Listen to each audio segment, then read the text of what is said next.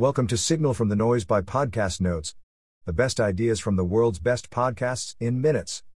Please enjoy the notes from AMA number 1, Leveraging Ultradian Cycles, How to Protect Your Brain, Seed Oils Examined and more, Huberman Lab. Introduction Leveraging Ultradian Rhythms. The rhythms in our body are generally broken up into 90 minute cycles. Sleep, for every 90 minute cycle, REM occupies more time. The more sleep you get, the more REM you have. Pay attention to the time in which you have the greatest state of mental alertness in the morning. That's a good time to wait to understand when to block off focus time. If your peak is about 9:30 a.m., start your first cycle somewhere around there and know you have about 1 hour of focus. By waking up early and using caffeine or high intensity exercise, you can trigger cortisol release and try to capture an additional morning work block between 6 to 7 a.m. Wake up at 5:30 a.m., get light, jump rope, or get in a brief jog.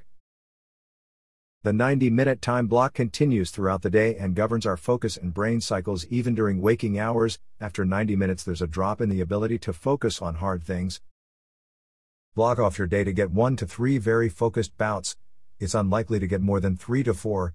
Most people have 2 solid blocks.